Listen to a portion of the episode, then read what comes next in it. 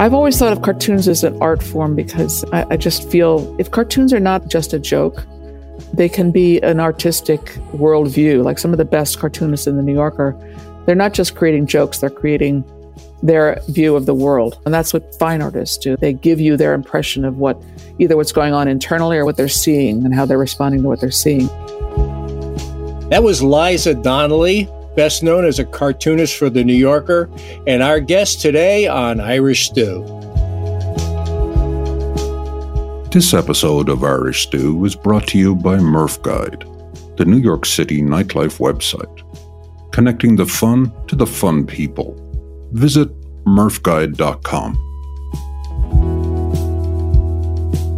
Hi, this is Martin Nutty, and welcome to another episode of Irish Stew, the podcast for the global Irish nation.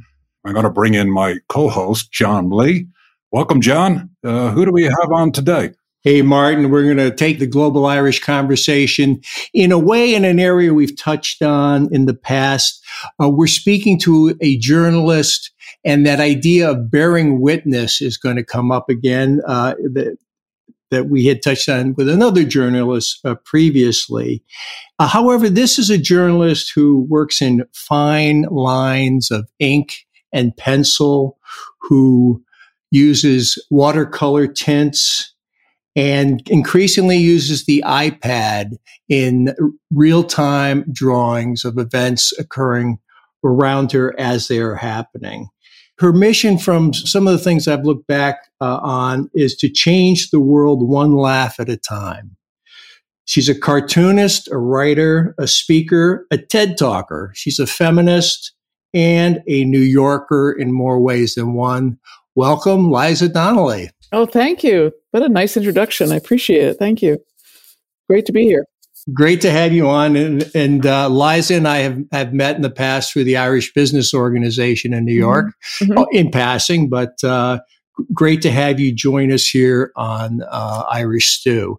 We, can get into your career in so many different ways. You have such a trail on the internet. Uh, we had so much work to do to to, uh, yeah. to, to, to, research you. Oh. But uh, I'm, I'm going to start off with a, a, a question. Uh, mm-hmm.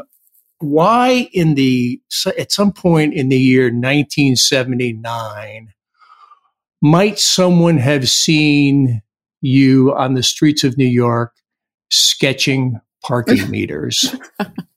that's that's a wonderful question.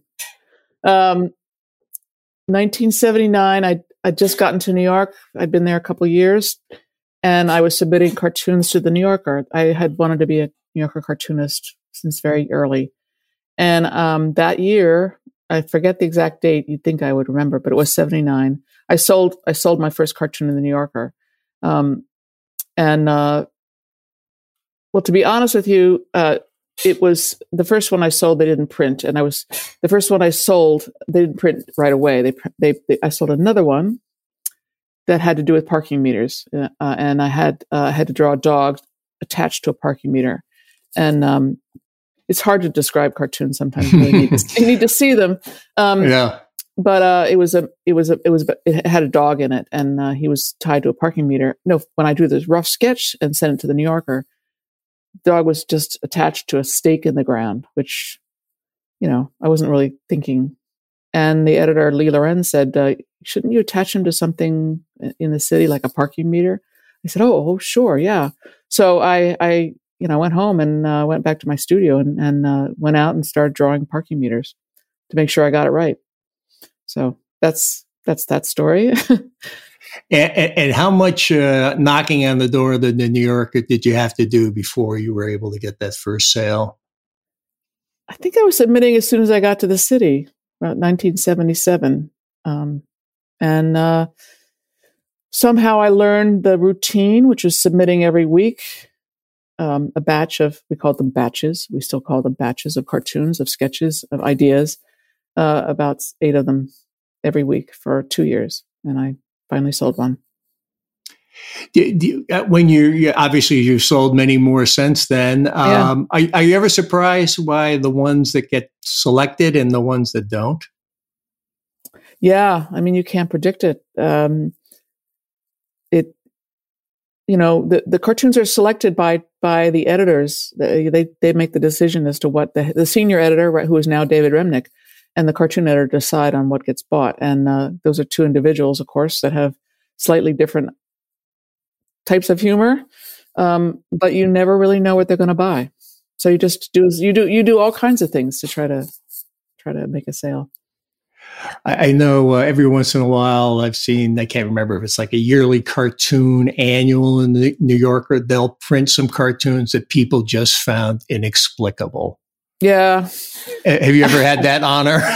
of course. I, you know, I just said that the first cartoon that I sold to them, and they ran second after the dog cartoon, was uh, kind of esoteric. And I, I was ha- thrilled that they bought it.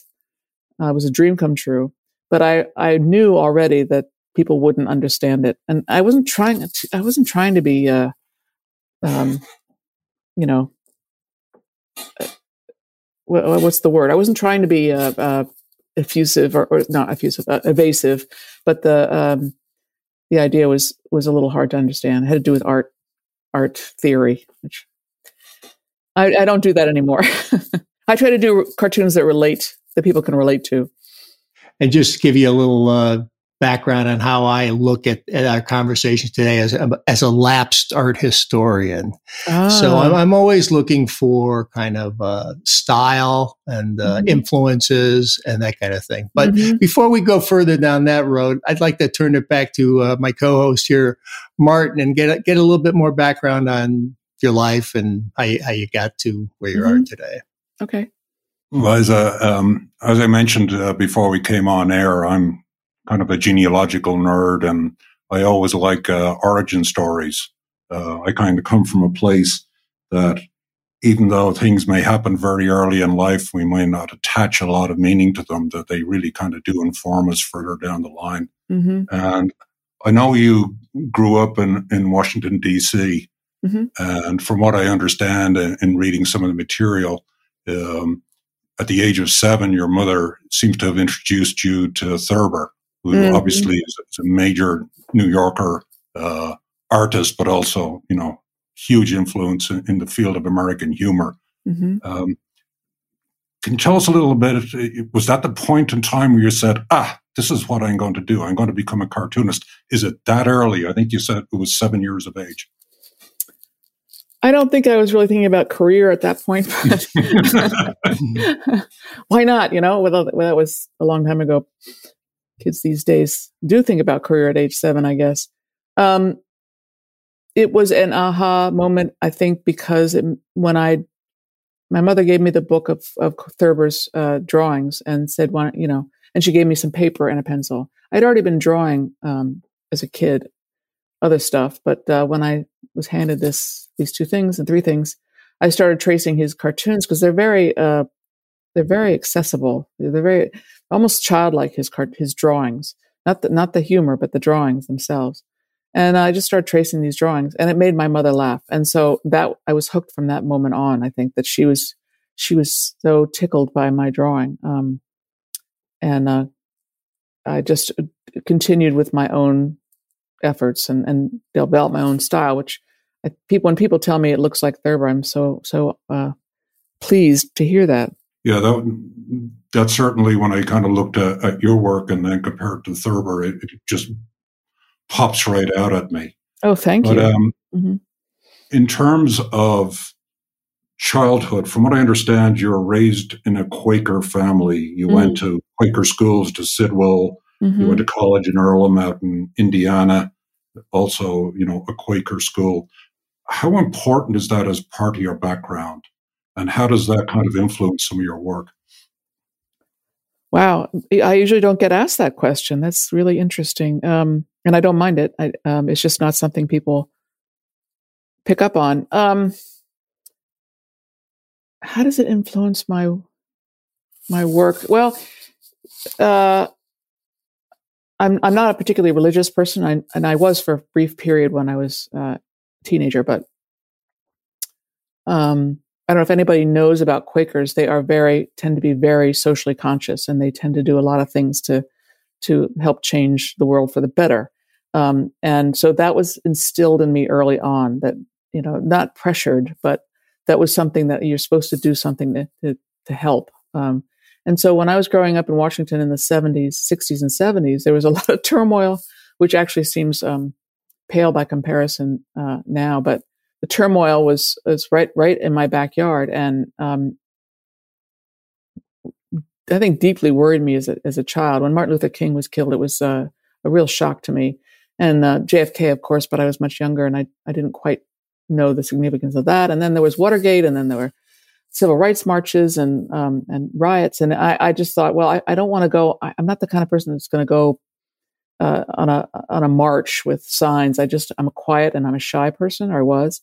Um, I, I was drawing already, so and I was observing um, political cartoons when I was young, and I thought, well, maybe that's what I can do with my with my abilities is do something to help other people in some way, become a political cartoonist. So that's how I think that my Quaker upbringing influenced my uh, drawing. I find it interesting, of course, in, in the late 60s and early 70s, we have Richard Nixon in office, who was obviously mm-hmm. known as a Quaker. One of two, I Herbert Hoover was the other uh, one.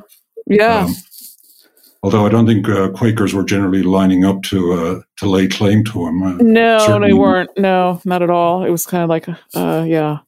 I mean, Nixon loomed large in my growing up, of course, because I was in Washington at the time, and uh, Herbert Herb block, the cartoonist that I was watching, uh, skewered him repeatedly. Um, I didn't. I don't think I was aware he was a Quaker. Not that that would have mattered, but uh, um, yeah.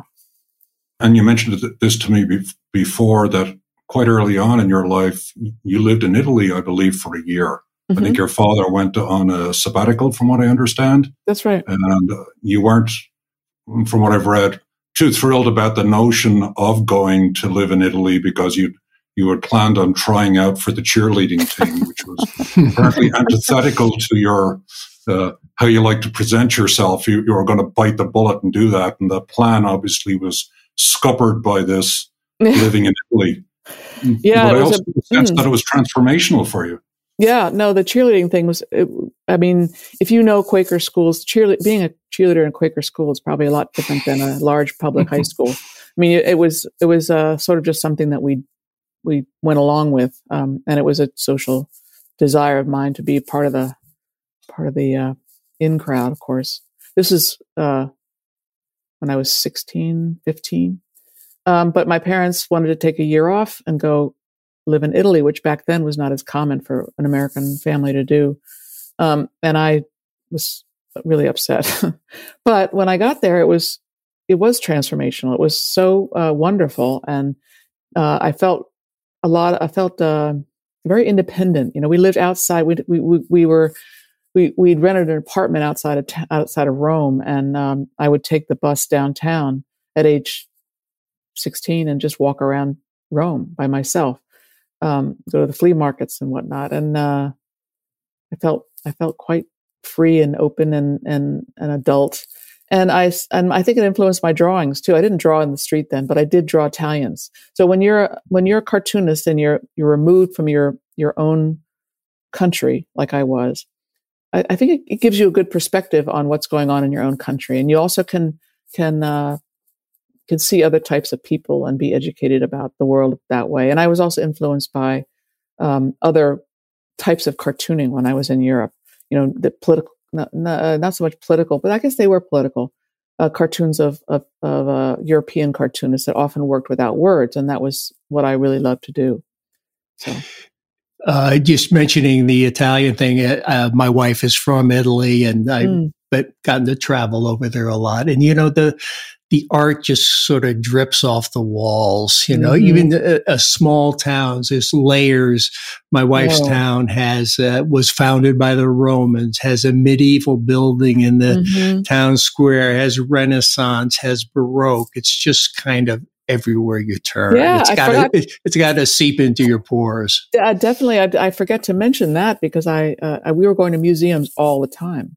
So I was not looking at cartoons, but I was looking at, you know, wonderful fine art, historical art, and it had to influence me. I mean, I was I was a big admirer, obsessed with uh, Leonardo da Vinci, particularly his drawings, and he he did do caricatures too. So I would mm. study those and like, wow, there's you know, that's fantastic. So. Speaking of which, there's this nexus obviously between art and cartooning. Uh, you know, some folks might art with a big A as in fine art, as opposed to cartooning. Um, and I know you have an exhibit, or I'm not sure if it's ongoing at the Norman Rockwell Museum.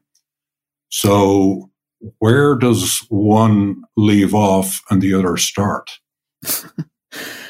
Uh, do you have a couple of hours? Um, uh, it's a complicated question, and um, for some cartoonists, it's not. It's like they'll say, "I'm not an I'm not an artist. I'm a cartoonist." I, I don't. I I think it's more complicated than that. Um, for me, uh, yes, I do have an. I do. I did have an exhibit at the Norman Rockwell Museum. It was quite an honor. Um, a, one one person show there, and um, it's still online, so you can go to the Norman Rockwell Museum.org and um, nrm.org and see see some of it still on view online and some video of, of me talking about it. Um, but to go back to the question, um, and I wrote about actually back to Norma, Norman Rockwell. I wrote about that experience, and also I, I, I, drew in his studio. They allowed, they invited me to be in his studio and draw in there, and I wrote about that for the Washington Post. So that's also something that talks about uh, art and socially conscious art, which Rockwell uh, did, and um, more so in, later in his life.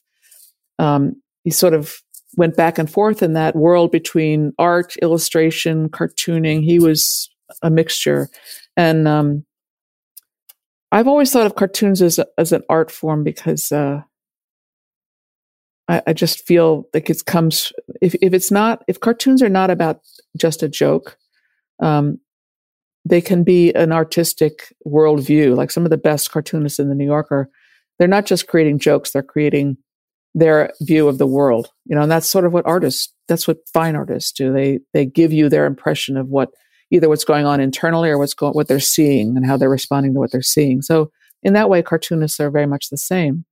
And um, when I was, uh, I forget what year this was, but when I was a young professional starting out uh, in New York, they the, the Whitney had an exhibit of Saul Steinberg's work.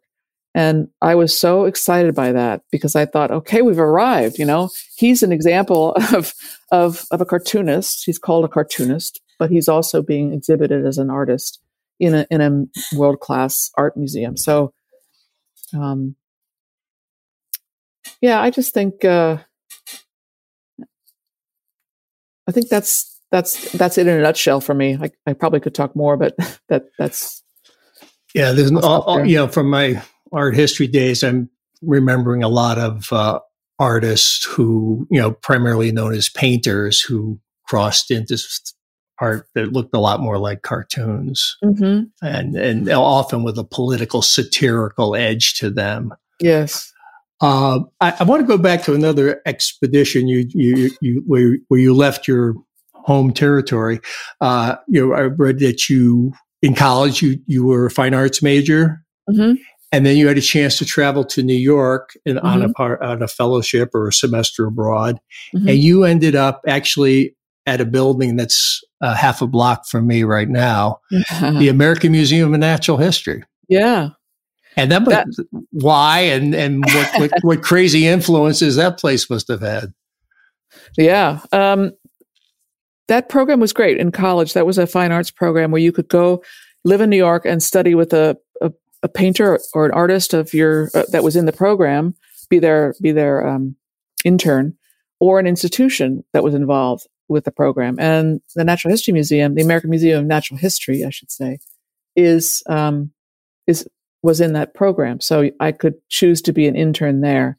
And my other passion in life has always been uh, wildlife and uh, natural history. And um, my father was a biologist, so I was sort of influenced by him. And I thought, well, if I'm not going to be a cartoonist, uh, maybe I could be uh, in the in the sciences somehow in the arts. and because um, I wasn't really that great a student, but I was I was a good artist. And so I interned at the Natural History Museum, which eventually got me my job in New York when I finished college because um, they they they gave me another um, it a fellowship or something to, to work there. And then I got hired full time. So it was a great, a great combination of my uh, passion for animals and nature and my drawing, my love of drawing. So you moved to, from what I understand, you moved to New York around 1977, and that sounds like it was a pivotal year in many ways, from what I've read. Um, I wonder if you could talk mm-hmm. about your memories of that time, because obviously 1979, from what I understand, is your first acceptance of mm-hmm. a cartoon at New Yorker. Mm-hmm. So, how did that year unfold and the subsequent years, and how do you keep body and soul together as somebody that tries is trying to break into the cartooning world, uh, you know, mm-hmm. especially at the New Yorker, which is mm-hmm. obviously a very demanding place. Mm-hmm. Mm-hmm. Um, that was quite a year. Uh, I graduated in May from college and uh, stayed in, in. I went to school in in Indiana, which uh, I went there because they had a lot of off-campus programs, and I could go to uh, to New York for off-campus. I went to the Soviet Union for off off-campus study and I went to uh, uh, Vermont. But um, that's why I went to that college for many reasons uh, and other reasons. But um, I graduated and I stayed in in in uh, Indiana that summer. And my boyfriend broke up with me. I'd been with him a couple of years. He was not there, but he was elsewhere in in Washington actually. And then my parents got divorced. uh, what else happened? I, I, finally decided to move to New York. A friend of mine said, "Are you coming to New York? I have, a, I have an apartment. I have an extra room in my apartment for you." So I decided to go to New York, and I got to New York. I moved in, and then my mother died uh, that fall. So uh, it, it, was uh, one of those years you you, you don't want to wish on anybody. Um, but uh, I persevered and and uh, continued submitting to the New Yorker, and uh, in two years I sold one. So, and how do you put bread on the table when when the New Yorker isn't paying as much attention to you mm. as, as you like back then? How did you survive? Well, I was working at the museum, okay. so I did mm-hmm. have a I did have a job. Um, mm-hmm. could, could, I ask you about the museum? Uh, I, ducking back a little bit, when you were there, were you uh, working with the diorama painters, or in your in your internship? Or yeah, well, I knew them they yeah. were when I when I got there, uh, they were um, some of the the masters were still there. They were quite old, um, but they died while I was there. There were two left, I think, and they both died. But um, yeah, I, I, I I didn't do that, and I had no aspirations to be able to draw to paint like that. I didn't know how to do that, but uh, I did do some. I worked I worked in what was called the or is called the exhibition department, so um, it's a group of artists. I, I, don't know if it still works the same way. It probably does. Uh, we're all artists in some way or another, and um, we're given different tasks. Like, and some of them can be menial tasks too on a given a month. You, you know, hanging up uh, uh, hanging up uh, labels for for uh, an incoming exhibit. Or I got to I got to paint a Tibetan balcony. I got to design it and paint it, which is still on view there. I got to um, create little figurines that were Genghis Khan's ancestors and paint those. oh, and they're they're still they're still in the museum. Um, I painted a, a, plastic plaster cast of a large uh, frog called a Bufo marinus. I had to paint it to look like a real thing. So it was actually a, a, quite a fun job and interesting and diverse, and the people there were great. Martin's going to wants to jump in, but I'm not going to let him for a minute. okay. um, because I, I, just want to follow this museum thread, just just to kind of you know, occasionally I go off the track and, and, get a little personal, but I've probably been in the Museum of Natural History more building than more in that building than any other building in my life. Oh, really? Mm. Outside of maybe a place I just worked, uh, because my daughter grew up at the Museum of Natural History. Oh, that was great. that was the default play date, rain, rainy day even beautiful day. It was always to the Museum of Natural History from the time she was the smallest thing. Uh, and she she did have an internship there during high school in this, mm. this, this science research mentoring program.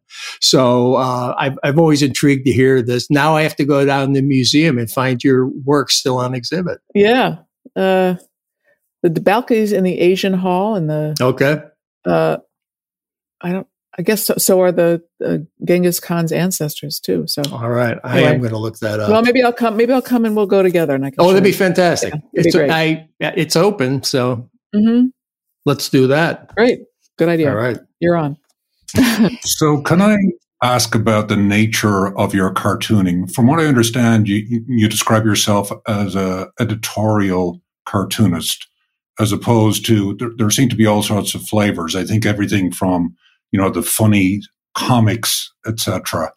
Um, my view of you is kind of like single panel cartoonist in the New York Times with just this kind of monochrome, but that's not a, entirely a fair description, is it? Uh, no, I think it's all these different types of cartooning often cross cross pollinate each other. Um, as I said, I wanted to be a political cartoonist at an early age, and I um, at at that early age, my in my teens, I would look at the political cartoonists that I I was aware of, and I thought, well, I, I don't I don't know if I can do that. This that I don't have strong enough opinions to to be able to to do that. Um, which I now know is not true. It was probably a gendered thinking on my part, but um, I looked at uh, I looked at the New Yorker in, t- in, when I was in my teens, and I saw political cartoons in there.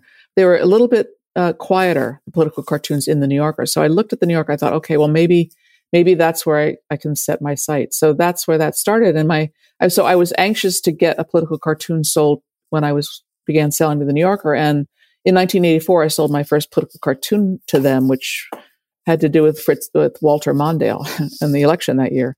So ever since then, I would sell every now and then. I'd sell a political cartoon to the New Yorker. There's there's a handful of them, uh, more than a handful over the years. But I also think that uh, political uh, can or editorial can cross over into real life as well. I mean, into daily life.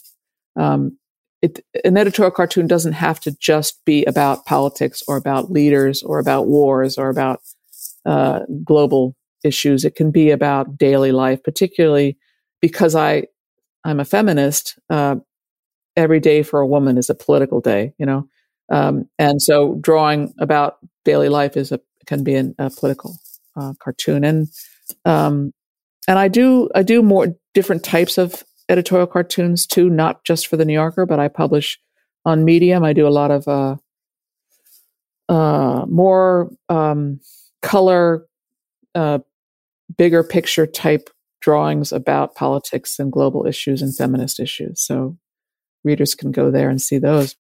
I just saw one of your latest posts on Medium where you were featuring uh, Alexandria Ocasio Cortez.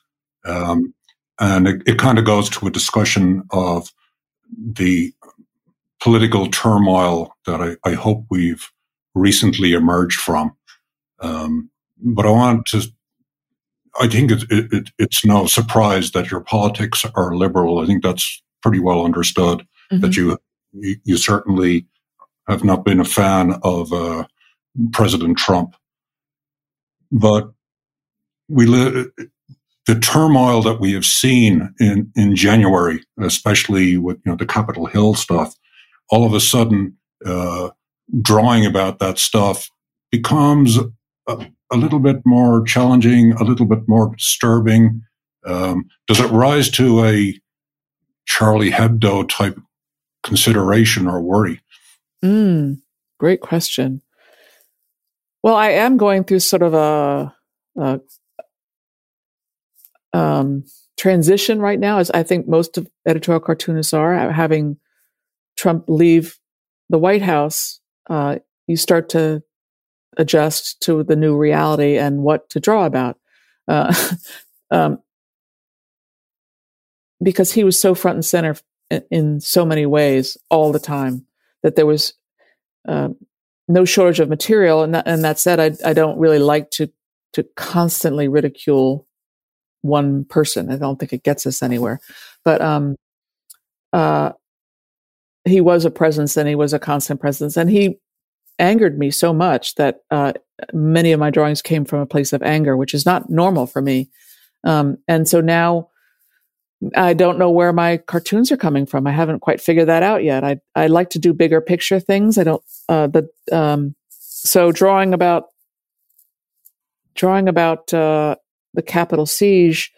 Um, I did ne- never really rose to a political or editorial cartoon per se. I would draw about it, and readers can see them the drawings on on that medium column.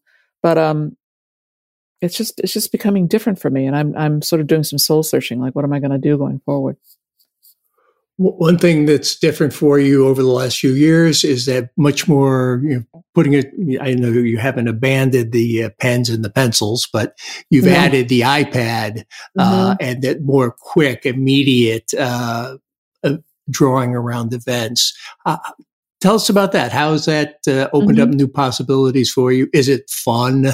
Is it mm-hmm. does it have its own challenges? Oh, it's great fun.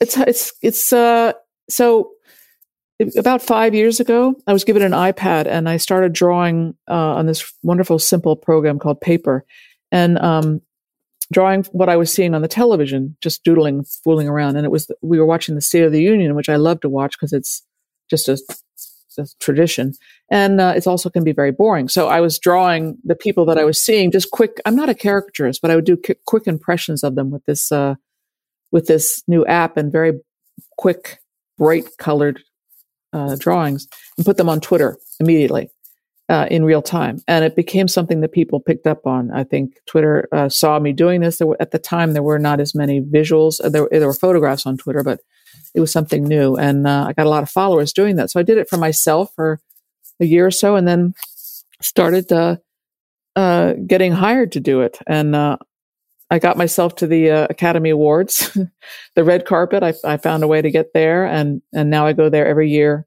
to live draw the the red carpet and um, what I'm seeing going on. And it's not just the celebrities, not the big names necessarily, but what's going on behind the scenes. Uh, the people painting the the the baseboard uh, that's holding the Oscar statue, you know, or the the photographers or whatever, um, and giving people in real time a, a feeling of being there with me.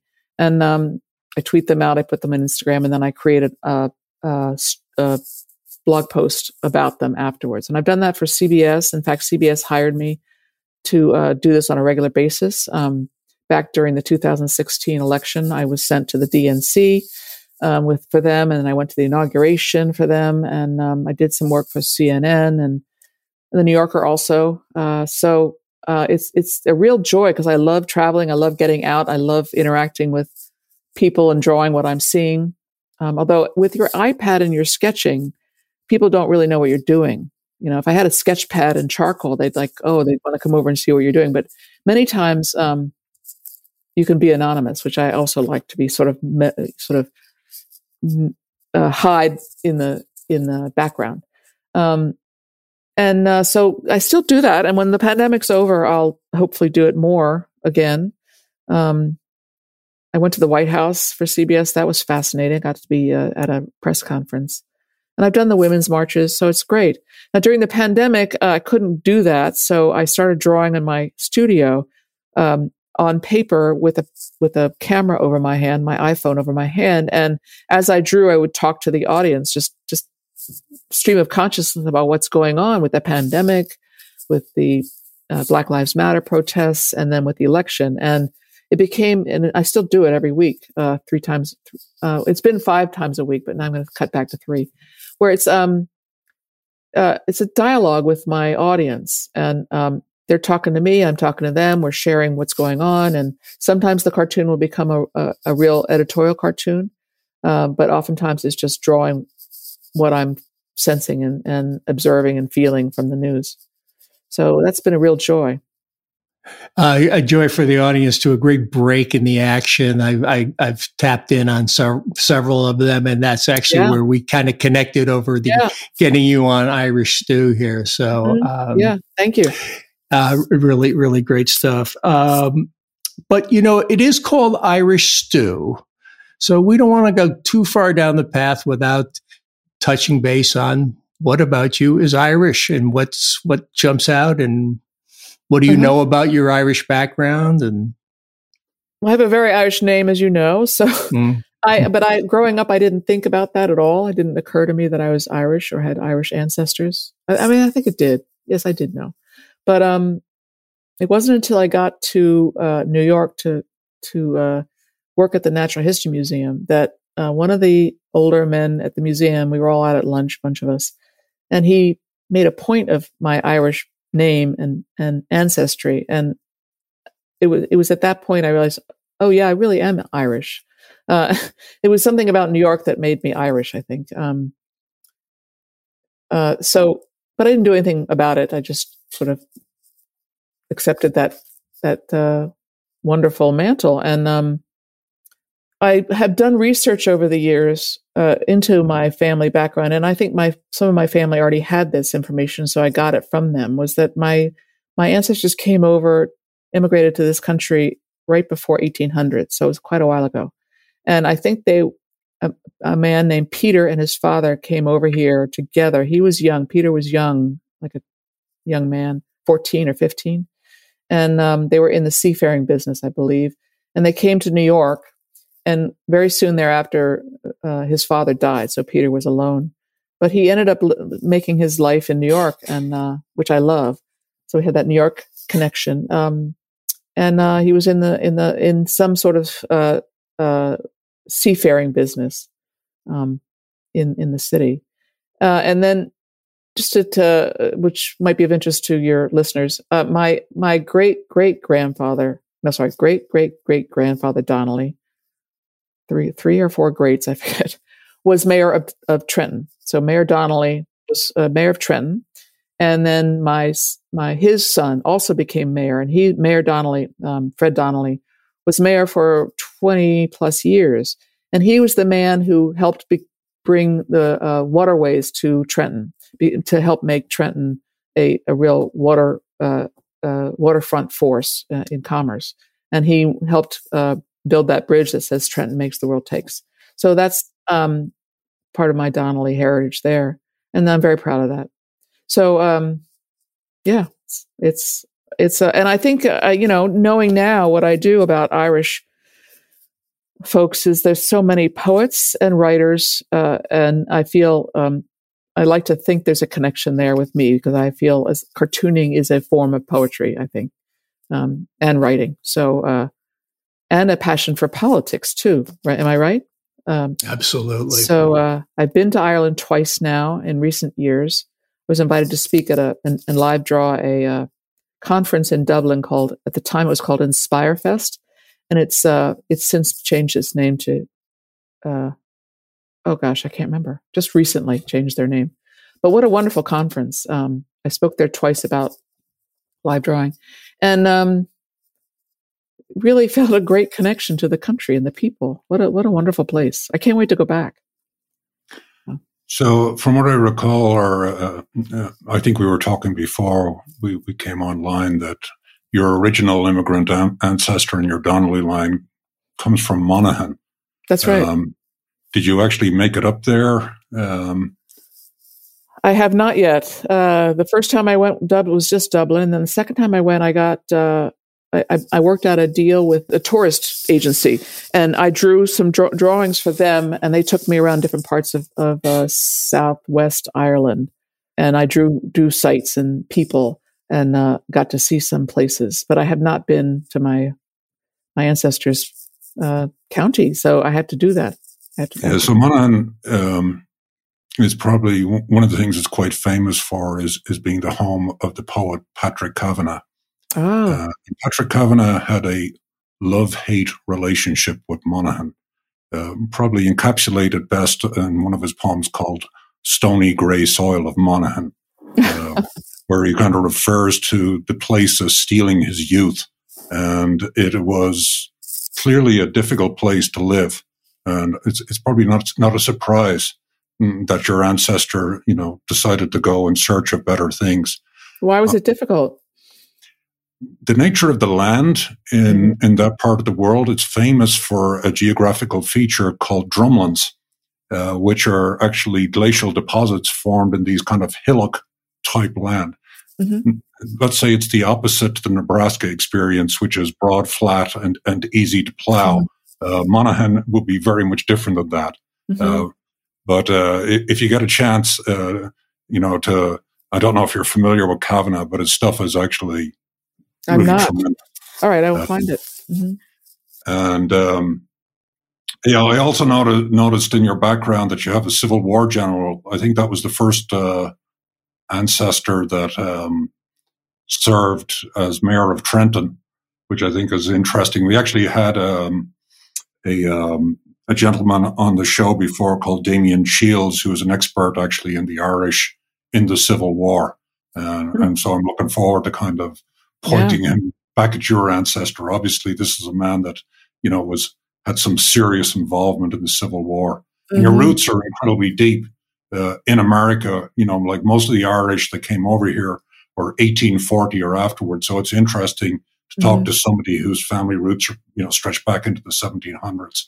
Yeah, yeah, and my Quaker roots from from England are also very deep and go far back. Mm-hmm. Um, that name was Gothrop, which you mm-hmm. never hear that name anymore. But um, yeah, it's fascinating. Uh, I I the Irish were so welcoming, and the uh, oh humor. How could I forget humor? The famous Irish sense of humor. I feel, um, uh, you know, a connection there. Uh, but they, you know, when I got over there, finally, took me a long time to get there. I'm not sure why, but um, uh, they they're so welcoming. And even though most Americans, when they go over there, have feel that they have ancestors from Ireland. So, um, th- yet nonetheless, I felt welcomed. Yeah, we uh, we're still working on that. You know, the old uh, the traditional Irish greeting, uh, "Céad míle fáilte," a hundred thousand welcomes. Apparently, a thousand isn't sufficient, uh, and and so um, you know, obviously, there, there's an enormous number of Americans that claim Irish ancestry. I think by mm-hmm. last count, something around 30, 30 million. It's oh pretty God. fascinating for an island that only has six million people on it. Uh, so the Irish immigrants, when they came to America, certainly did increase and multiply. Mm-hmm. But I want to shift back to this kind of you seem to have an, an internationalist perspective in your work.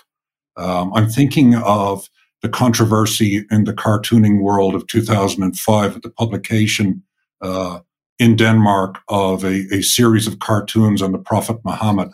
Yeah. And I, I think uh, much later than that, I think in 2013, you also kind of wrote uh, an op-ed in the New York Times, uh, you know, subsequent to what happened with, you know, the Charlie Hebdo massacre in, in Paris.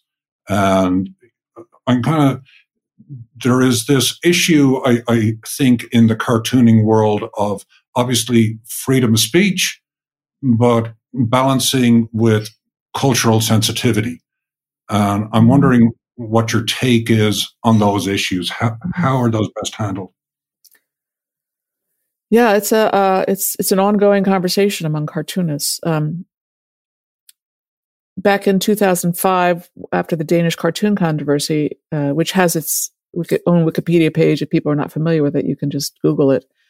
Um, we first learned how uh, controversial cartoons can be uh, because I think in part because the internet was just uh, becoming hugely global and um, uh, I don't know I don't know if I should explain the, the controversy but it it um, it it showed us that uh, that uh, cartoons um, are not always understood across the board by people. There's different interpretations of cartoons. Uh, uh, and they also can cartoons can be used by uh, forces that are not uh, uh, out for a good for a good reason. So um, I became part of a group that that year called Cartooning for Peace, which is an organization started by uh, the French cartoonist Jean Plantu for Le Monde and um, Kofi Annan, who was the Secretary General of the UN at the time. And um, Kofi Annan loved cartoons. He was a big fan of cartoons and he understood the power of cartoons. And this was right after the controversy. So he wanted to have a week long um, uh, dialogue about uh, something called, they titled it Unlearning Intolerance. And one, one of the days of that, uh, that seminar, that weekly seminar, week long seminar was cartoonists. He had, he, and they invited uh, a bunch of cartoonists. I think there were 12 or 13 of us from around the globe to come talk about our craft. And that was really a beginning of a of an organization called uh, Cartooning for Peace, which is not really drawing peaceful cartoons as a name might imply. It's more like uh, talking about cartoons and using cartoons to talk, you know, to, to have a dialogue uh, uh among people that might think differently, act differently, live differently, uh, worship differently. So, um, and the organization is still ongoing. Um, we have exhibits. I curated exhibit for the Cartooning for Peace in New York a couple years ago, celebrating our 10th anniversary. Um, and there there's exhibits all over the world as well. And um, and then to jump forward to uh, 2015 when the Charlie Hebdo murders happened, that also became a big uh, um, what's a good word for it? I don't know. Um, moment to talk about freedom of speech and uh, what's the responsibility of cartoonists to uh, to to in in light of freedom of speech, but also in light of of uh, cultural sensitivities and people not understanding or people uh, offending people. So uh, um, I wrote that op-ed for the New York Times um, about the issue and how it at, at, the time it divided cartoonists in two camps, and um, uh, I think those camps still exist. in that um, we all believe in freedom of expression, freedom of speech. That's a given. Uh, but there are some cartoonists that feel uh, that's just that's the end of the story. Just that's it. But there's some of us who believe that okay, we have freedom of speech, but you have to exercise some caution, even though you never really know how your cartoon is going to be received. But you have to give it some thought that just because you have the ability to say something or draw something doesn't mean you should do it. You can figure out other ways to express freedom of speech. Um, you don't have to uh, possibly potentially um, uh, insult somebody with your cartoon. And that i have to i have to sort of say that i not sort of i have to say that i don't hold any cartoonists uh, um, at fault for for deaths but we do have to do have to think about it carefully well, you're you're illustrating the you know the power, the power mm-hmm. of this this form of expression. Somewhere I picked up a quote of yours. Sometimes it just needs to be said in a cartoon. You know, mm-hmm. that there's ideas to get across that uh, kind of mm-hmm. go beyond words and then hit maybe hit hit the individual at a different level. Uh, we'll, we'll wrap up with just one kind of look at cartooning in general right now. Liza, is that, you know, are we in the best of times or worst of times? You know, print is declining, newspapers, the, the lifeblood of comic strips uh, are declining. They're still online, but I, I really don't know the, the business model there for comics and cartoons online. Um, yet there's new things opening up and you're working off your iPad. Is it the best of times or worst of times? Mm. I wouldn't want to be starting as a cartoonist right now. um, cause I'm, I feel fortunate that I have a, um, a career behind me that, that sort of informs what I do now. Um, it's it's exci- it's an exciting time, but it's also a, a, difficult time. As you said, the model for pay is is not good with with in, with online journalism. Um, it's much less than print. Um, that's and and so many of us uh, have to keep our names out there using social media and, and uh, keep. It's almost like we're our, we're our own media outlets, trying to keep things going, keep employed, and so we. I've always had to do a lot of different things. I can't make a living just drawing for the New Yorker. I, there's nobody that really can do that. So you do a lot of different things: public speaking, teaching, illustration. Um, so, and I think that's still true. And there's still a need for cartoons. There's people love cartoons. Um, it's just you have to figure out how to piece it together with different, different uh, outlets, different medium, different usages. Um, so, you know, I don't know what to tell people when they ask me, you know, what was your advice to young people? I usually mm-hmm. say go into animation because people like things that move. yeah. People people like things that move, and that's always there's always going to be employment for um, animation. I think. Well, uh, Liza, we've we've uh, kept you going here for quite a bit. Terrific conversation, lots oh, of fun, and and lots of more uh, things we can look into. And, you know, truthfully, you know, Martin and I, we prep for these calls. We have a bunch of questions. Yeah, you do. This, this may be the record for the fewest questions we actually covered oh, because oh, really? we, we covered so many, you know, we covered stuff in depth. So that means we'll get you back for another episode down. The. Well, please, down I want to hear, I want to hear about Ireland from you both. I want to hear more um, about about Ireland. Well, uh, just briefly from my end, I, you know, I'm an Irish American. Uh, my grandparents came from Ireland, but I've been back maybe six or seven times, and I've gotten very involved with it through the Irish Business Organization mm-hmm. with a lot of Irish initiatives. So I've been I've been back. I've been to Belfast a couple of times. I've gone to a couple of business conferences over mm-hmm. there. So in a way, I'm sort of a born again Irishman. You know, I, I it, it, like you, it was it yeah. was in the it was in the background for me uh, to a certain extent, and then it really kicked into gear about a dozen years ago in New York. You know, uh, and I think you know Martin might his his reaction might be similar. That a lot of people say they didn't really feel they were Irish, you know, Irish people until they leave Ireland. Then they realize they're Irish. Is something some, some truth there, Martin? Yeah, I'm kind of mindful, uh, and it was interesting hearing you talk uh, uh, about your trip to Italy as a teenager, where you kind of said you gained a greater appreciation for your home country by virtue of being outside looking in. Mm-hmm. And obviously, the great exemplar of Irish literature, at least a novel in the 20th century, is James Joyce, who mm-hmm. lived most of his life outside of Ireland mm-hmm. constantly writing about mm-hmm. Ireland because mm-hmm. you need that distance in order to see exactly. more clearly. Yeah, I agree.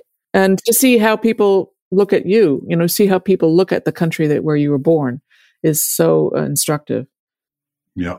Mm-hmm. But um, what we like to do when we wrap up uh, on uh, Irish Stew, uh, and obviously with a big thank you, this has been a fascinating conversation. Thanks so much. The list of the questions that we have were, were were so incredibly long by virtue of just such an interesting body of work. Oh, thank um, you. It's fascinating, and um, but we always like to uh, to offer our guests the opportunity to do a shameless plug, which we will also include in our show notes, along with your lovely article in the New Yorker as to how you became a New Yorker cartoonist, which I thought was really interesting. I love that piece. Thank you. Mm-hmm.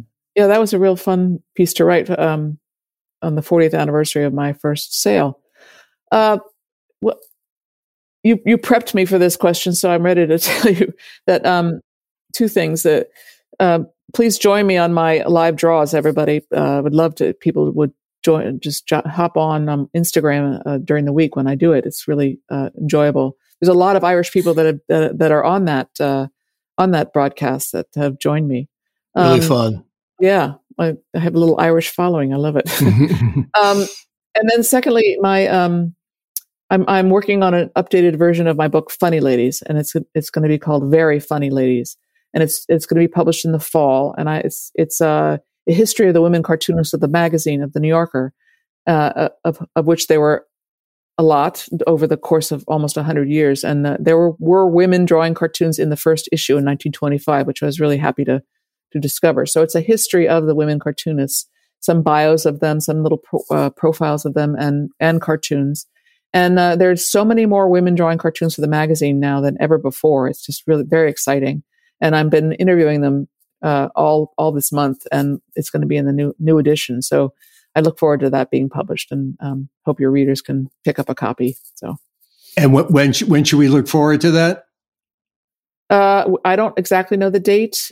I'll find out and get you the information, but it's the fall of 20. Oh, great. The fall. Great. Yeah. yeah. Well, we'll, we'll talk about it now and we'll talk about Thank it again you. in the fall. Great. Liza, thanks so much. Thank you so much for having me. It's been great fun. You know, Martin, when we uh, introduced Liza, we talked about bearing witness, and that really came out in the conversation. You know, she's there working primarily known for her work in the New Yorker, observing the follies and foibles of all of us, and New Yorkers in particular. And then there was that new sense of bearing witness, uh, you know, on the iPad, where she's doing things very immediately, posting them right away, and getting access to events ranging from the Oscars to the, the State of the Union. Uh, and then you took an interesting angle with her in the bearing witness idea in uh, bringing out her Quaker background with its emphasis on bearing witness. Yeah, well, clearly, if you're going to be a successful cartoonist, you have to be an observer of all the peculiarities and foibles, if you will, of New Yorkers. But you know, the one thing that struck me about Liza was her absolute perseverance she comes to New York in 1977 having, as Queen Elizabeth II might say, an annus terribilis, and sticks it out. And sticks it out for two years, submitting cartoons to the New Yorker. And it takes her two years to get her first cartoon accepted. And that's not like submitting cartoons once a year. She's doing it weekly. And so she sticks it out in the best and most stubborn of Irish traditions, I think.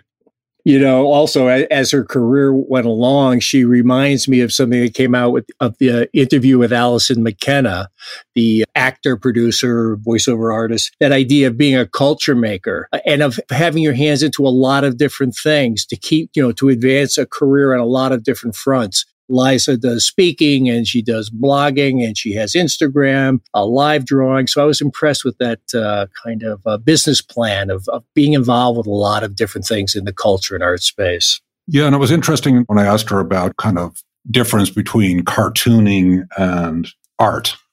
And the more I think about it, the more I realize she is a Renaissance woman. In yeah. Words, she's very flexible. She kind of takes to new technologies. Mm willing to think out of the box all the time. And there's a reason why she's had such a successful career over the last 40 years. Yeah, it was really a privilege to share the stories with her like that. And to kind of wrap it up, let's remember that she's on the Irish Stew because of that Donnelly name. And she brought out some of her connections. And I thought probably the most interesting one was uh, there was something about New York that made her Irish. When she got to New York, it's when she realized what her Irish heritage was really all about. And also, she related back to Ireland uh, with its love of poetry, seeing cartooning as a form of poetry. I think after our discussion with her, I'll go along with that. That sounds right to me.